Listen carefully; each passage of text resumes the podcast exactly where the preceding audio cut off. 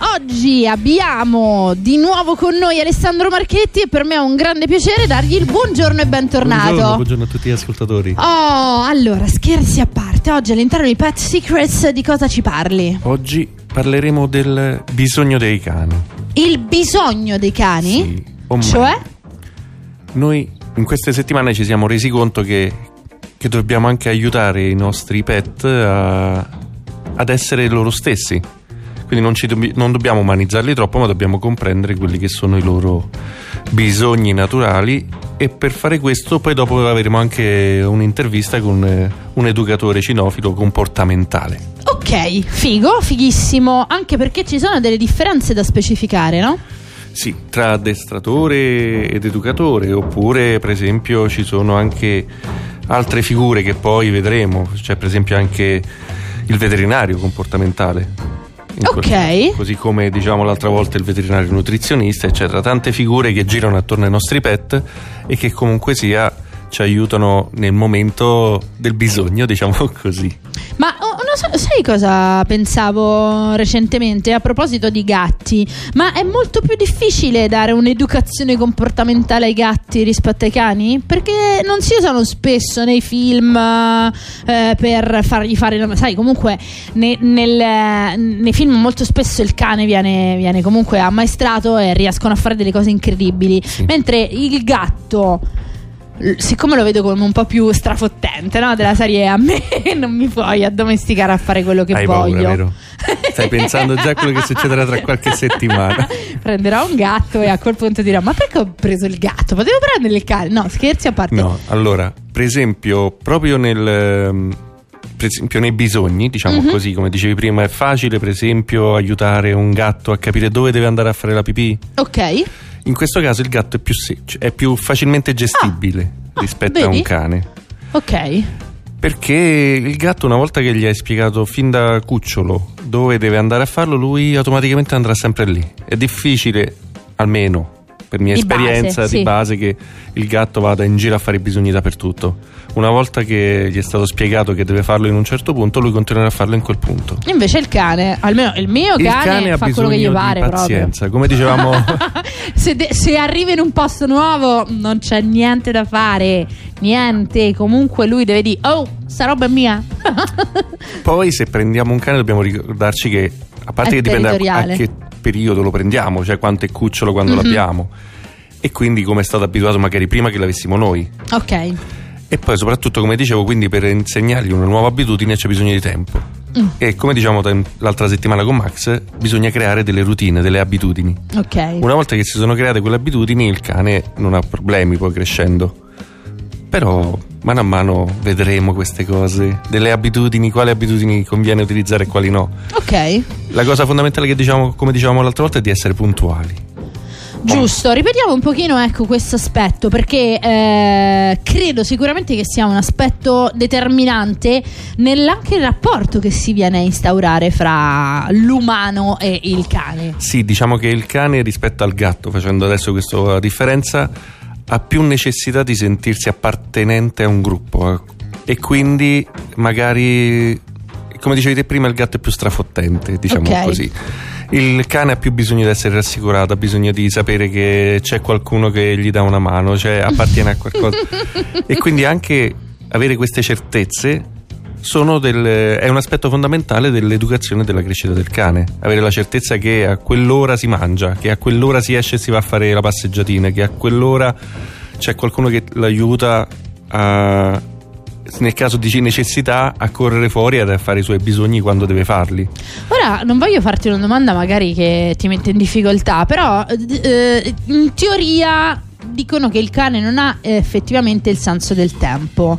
Quindi eh, se tu esci di casa e ritorni dopo un minuto, per lui potrebbero essere passate anche sette settimane come due minuti. Eh, ma allo stesso tempo però io ho sempre visto che per esempio i miei cagnolini appunto proprio per la gestione del tempo eh, sapevano quando mia mamma sarebbe tornata a casa dal lavoro, cioè davanti alla porta assolutamente dieci minuti prima posizionati così per attendere il ritorno. Quindi esatto, il famoso orologio biologico che diciamo l'altra ecco, settimana. Questa incongruenza sì. fra ma come allora è solo orologio biologico, il senso del tempo non, non lo percepiscono, ovviamente non lo percepiscono come un essere umano, questo è chiaro, però in realtà a me sembra che hanno effettivamente una loro. Diciamo che le abitudini che diciamo e quindi queste routine servono proprio a dargli quel senso. Ok. Cioè loro hanno determinate, come tutti gli animali, mm-hmm. hanno un loro orologio che si basa ovviamente sul sole, sulla luna, sul giorno e notte. Certo. Però principalmente le routine servono proprio a fissargli quei momenti. Quindi in qualche modo comunque hanno quella capacità di dire questa è l'ora in cui normalmente mangio. Esatto e se non succede quello ovviamente si spaventano e dicono che succede? Certo. Ci sarà un pericolo oppure mi ha abbandonato? Bene. Altre crisi. Eh, certo, le crisi abbandoniche. Tra l'altro, quanto impatta, per esempio, quando andiamo a prendere un, uh, un cane al canile, magari ne ha passate di ogni, effettivamente ha uno stress, una, una diciamo, vera e propria sindrome dell'abbandono. Sì, eh, Guarda, io posso dirti che possiamo fare l'esempio con eh, purtroppo con i cuccioli umani, diciamo così. Ok.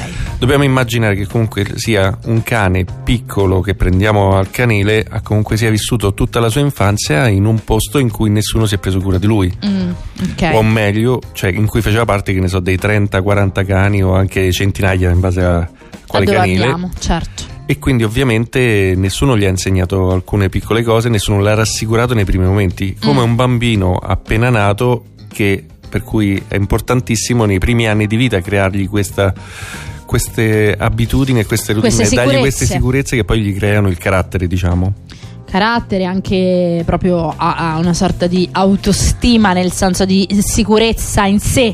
Ecco, e quindi esatto. chiaramente esatto. se questo poi, aspetto manca. Poi probabilmente Christian stesso, il nostro educatore che sentiremo tra poco, ci parlerà anche di quella che è la piramide dei bisogni. Mm, ok, va bene, allora a questo punto ci prendiamo un piccolissimo break così poi torniamo con Christian e ci facciamo dare tutte le indicazioni del caso. A fra poco. Radio Roma Capitale. Spot. Interroghiamo. Mm, io ecco incentivo, tu ecco incentivi, egli ecco incentiva, noi ecco incentiviamo. Brava! E adesso andiamo da Fiori, voce del verbo eco incentivare. Riparte l'eco incentivo statale, fino a 5.000 euro per la tua auto. Scopri il tuo eco bonus su Renault, Dacia, Fiat, Jeep, Lancia e Hyundai. Con e senza rottamazioni, anche con anticipo zero. Prenota il tuo appuntamento allo 06 3269 693. Concessionaria Fiori a Roma e a Ostia 06 32 693. Concessionariafiori.it il momento di cambiare le finestre. Approfitta dell'eco bonus. Scopri in uno studio Finstral le tre qualità della finestra perfetta: bellezza, benessere e sostenibilità. Vivi le finestre in modo nuovo. Vieni da Zonta Infissi. Nel grande showroom potrai scegliere e provare la tua nuova finestra d'arredamento con installazione certificata IFT. Zonta Infissi. Tutto quello che cercavi. Via Appia Nuova 19 Ciampino 06 9300 173. Zonta zontainfissi.com Radio Roma Capitale vi dà voce a Roma sui 93 Per le vostre dirette chiamatelo 06 43 999 393. Vi ascolteremo. Radio Roma Capitale. Voi non ci vedete, ma noi ci facciamo sentire.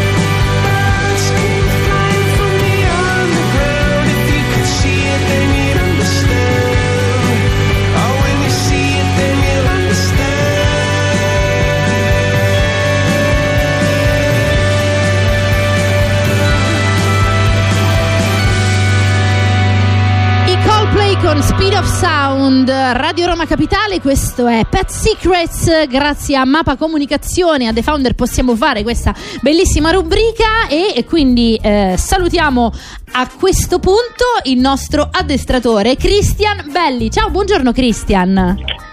Buongiorno. Allora, in realtà Buongiorno potrei aver tutti. detto già da Buongiorno, subito Cristian. una imprecisione, perché poco fa parlavamo della differenza fra educatore cinofilo e addestratore, solo che io effettivamente non la conosco. Qual è la differenza? Allora, l'addestratore è colui che rende destro, quindi rende abile il Mm. cane per compiti specifici, no? Ok. Oppure per un lavoro specifico, ehm, per esempio l'utilità e difesa. Mm. Mentre l'educatore cinofilo sviluppa più capacità cognitive e sociali nel cane e quindi lavora poi sui anche sui bisogni del cane. Ok, quindi chiaramente l'addestratore è quello che in realtà magari possiamo immaginare anche per le gare, quelle di abi- agility si chiama, mi sembra, mentre quando parliamo di un educatore parliamo di chi effettivamente, eh, magari se c'è un cane che ha delle problematiche sociali, perché può capitare, eh, ci dobbiamo a quel- eh, rivolgere a quel punto a un educatore. Esattamente, sì. Ok, bene, perfetto. Allora ho, ho capito qual è poi proprio a livello pratico la differenza. Ma ehm, prima con Alessandro parlavamo proprio di una piramide dei bisogni. Quindi quali sono i bisogni e qual è ecco, la piramide dei bisogni? Allora, eh, la piramide dei bisogni è la stessa piramide di Maslow che è stata fatta per gli, per gli esseri umani, è stata poi traslata sui cani, quindi va a, a categorie. La prima, che è come noi, la prima è la, quella principale, sono quelli dei bisogni fisiologici, no? Certo. Quindi eh, movimento, alimentazione, riposo. Super- eh, superiore c'è quella dei bisogni di sicurezza, quindi il cane deve sentirsi al sicuro. Successivamente ci sono quelli di appartenenza, cioè il cane deve sentirsi parte di un gruppo sociale. E poi ancora successivo ci sono quelli di accreditamento, cioè il cane deve sentirsi capace, deve sentirsi importante per quel gruppo. Mm, E poi gli ultimi, gli ultimi due categorie che sono quelli dei bisogni evolutivi, che sono i bisogni di varietà e poi quelli di realizzazione. Ma dai, Questi più o meno sono Ma è i bisogni. pazzesco, cioè è fighissima questa cosa che hanno proprio preso eh, m- m- paro paro la, la piramide dei bisogni di Maslow che eh, fondamentalmente per chi è all'ascolto è diciamo una piramide che stabilisce quali sono i bisogni essenziali quelli alla base proprio della piramide eh, per un essere umano e poi a salire fino ad arrivare a quelli che sono proprio eh, diciamo la parte più creativa, evolutiva, quella che in qualche modo ci mette in connessione con quella che magari può essere una nostra eh, missione di vita, chiamiamola così. Quindi hanno preso la piramide dei bisogni di Maslow e l'hanno proprio eh, in qualche modo accostata a quella del cane, però ci sono tanti aspetti che sono eh, decisamente mh, forse come dire io da, da- da padrona del cane non so se ho prestato così tanta attenzione alle fasi eh, ecco, evolutive della piramide Eh, vabbè, non è, non è semplicissimo, però mh, calcoliamo sempre che quando un cane mostra dei comportamenti che non sono proprio, diciamo, diciamo problematici o che a noi eh, sembrano problematici, alla base c'è un bisogno non soddisfatto. Quindi bisognerebbe capire qual è questo bisogno che il cane cerca di soddisfare comportandosi in quella maniera. Mm. Quindi bisognerebbe partire sempre dal basso, quindi andare dai bisogni fisiologici, perché se non si parte dalla base difficilmente riusciamo ad appagare quelli successivi. Ok, ma quando per esempio fanno diciamo quelli che noi erroneamente vediamo come atteggiamenti capricciosi oppure eh, pensiamo che in quel momento stanno facendo un- insomma i birricchini, mettiamola così, in realtà molto probabilmente stanno cercando di manifestare un loro disagio. Potrebbe essere, sì, esattamente. Diciamo che in quel, quel comportamento che a noi sembra eh, dispettoso, lui sta cercando di comunicarci un qualcosa che molto probabilmente è un bisogno non soddisfatto. Eh, ci stanno vari, eh, vari problemi, no? Su un, su un cane, per esempio, il cane che tira troppo al guinzaglio, Mm. magari ci sta dicendo che, ha, che deve fare più movimento Ok. oppure un cane che in casa abbaia tanto, magari deve soddisfare un bisogno di sicurezza perché mostra un disagio, questo più o meno molto semplificato è il, eh, un Certo, esempio. Però ecco, hai fatto un esempio secondo me importante, quello del cane che abbaia tanto. Ovviamente il cane che abbaia tanto diventa un disagio, sì, sia per chi ci vive, ma soprattutto perché normalmente i vicini di casa non sono proprio felici quando si crea questa dinamica. Quindi in realtà eh, se ci rivolgiamo a un educatore riusciamo effettivamente a magari capire la motivazione del comportamento e invece di insomma dire no vabbè è impossibile ormai è andata così effettivamente mh, mi viene da dire correggere quell'atteggiamento però non penso sia la parola giusta risolvere ecco risolvere quel tipo di atteggiamento Beh, sicuramente chiamando un, un esperto, un, un educatore cinofilo può aiutare in questo caso il proprietario che ha questo problema a capire il motivo per cui si comporta in quella maniera lì. Quindi, tornando indietro a quello che abbiamo detto prima, molto probabilmente capire qual è il bisogno che cerca di soddisfare comportandosi in quella maniera. ok E un educatore poi, quando mh, inizia il percorso con il proprietario, dà anche delle competenze. Quindi poi mano a mano il proprietario sarà in grado di capire quello eh, di cui il cane appunto ha bisogno. Ok, ti faccio un'ultima domanda prima di salutarci. Mm, ok, è vero che è importante educare il cane, ma anche il padrone del cane penso sia giusto che abbia un'educazione al cane. Allora, qui discor- mh, la parola educare il proprietario mh, mh, non è proprio corretta, nel senso Ok. che il proprietario quando eh, il proprietario del cane quando chiama un educatore ha, ha eventualmente un problema, quindi deve incominciare a capire, a incominciare a mettersi nella prospettiva del cane e quindi acquisire delle competenze che sono importanti perché poi il percorso comunque finisce e il proprietario deve essere in grado poi di continuare a pagare la vita del cane anche successivamente. Ok, Questo più o meno è il, certo, il discorso. Certo, certo. Eh, eh, decisamente, perché magari siamo noi stessi ad attivare dei comportamenti e, e quindi se a monte evitiamo noi alcune cose, probabilmente il cane a quel punto non ha più il bisogno di manifestare quel comportamento che a noi sembra sbagliato. Esattamente. Bene, Cristian, è stato un vero piacere, grazie per questa chiacchierata. E eh, se, se ti va, condividiamo. Vedo che ci sono dei profili Facebook ed Instagram. Sì, sì, ho il profilo sia su Facebook che è l'Eart Dog, è una pagina, e anche su Instagram, stessa, stessa cosa. Ok, puoi ripetere, scusa, il nome che eh, così sicuramente... Eart Dog, Ok, quindi cuore sarebbe in inglese cane, quindi heart dog. sì, è il cuore del cane, sì, Ok. esattamente. Bene, grazie mille a Christian Belli. Grazie a voi. Ciao. Buona giornata. Beh, è interessante, vero Ale? Sì. Molto. Infatti, come ti dicevo, anche Christian ha sottolineato il fatto del eh, aiutare prima il cane a soddisfare i bisogni primari, magari andare a cercare quelli che sono i suoi bisogni. Il cane, per esempio, che abbaia tanto, come diceva prima Mm. lui, potrebbe essere. norma- Normalmente succede quando i padroni non ci sono a casa per tante ore. Lasciare Ok, solo il certo. cane per tante ore e poi dopo senti il vicino che dice: Ah, questo cane ha sempre abbaiato tutto il giorno.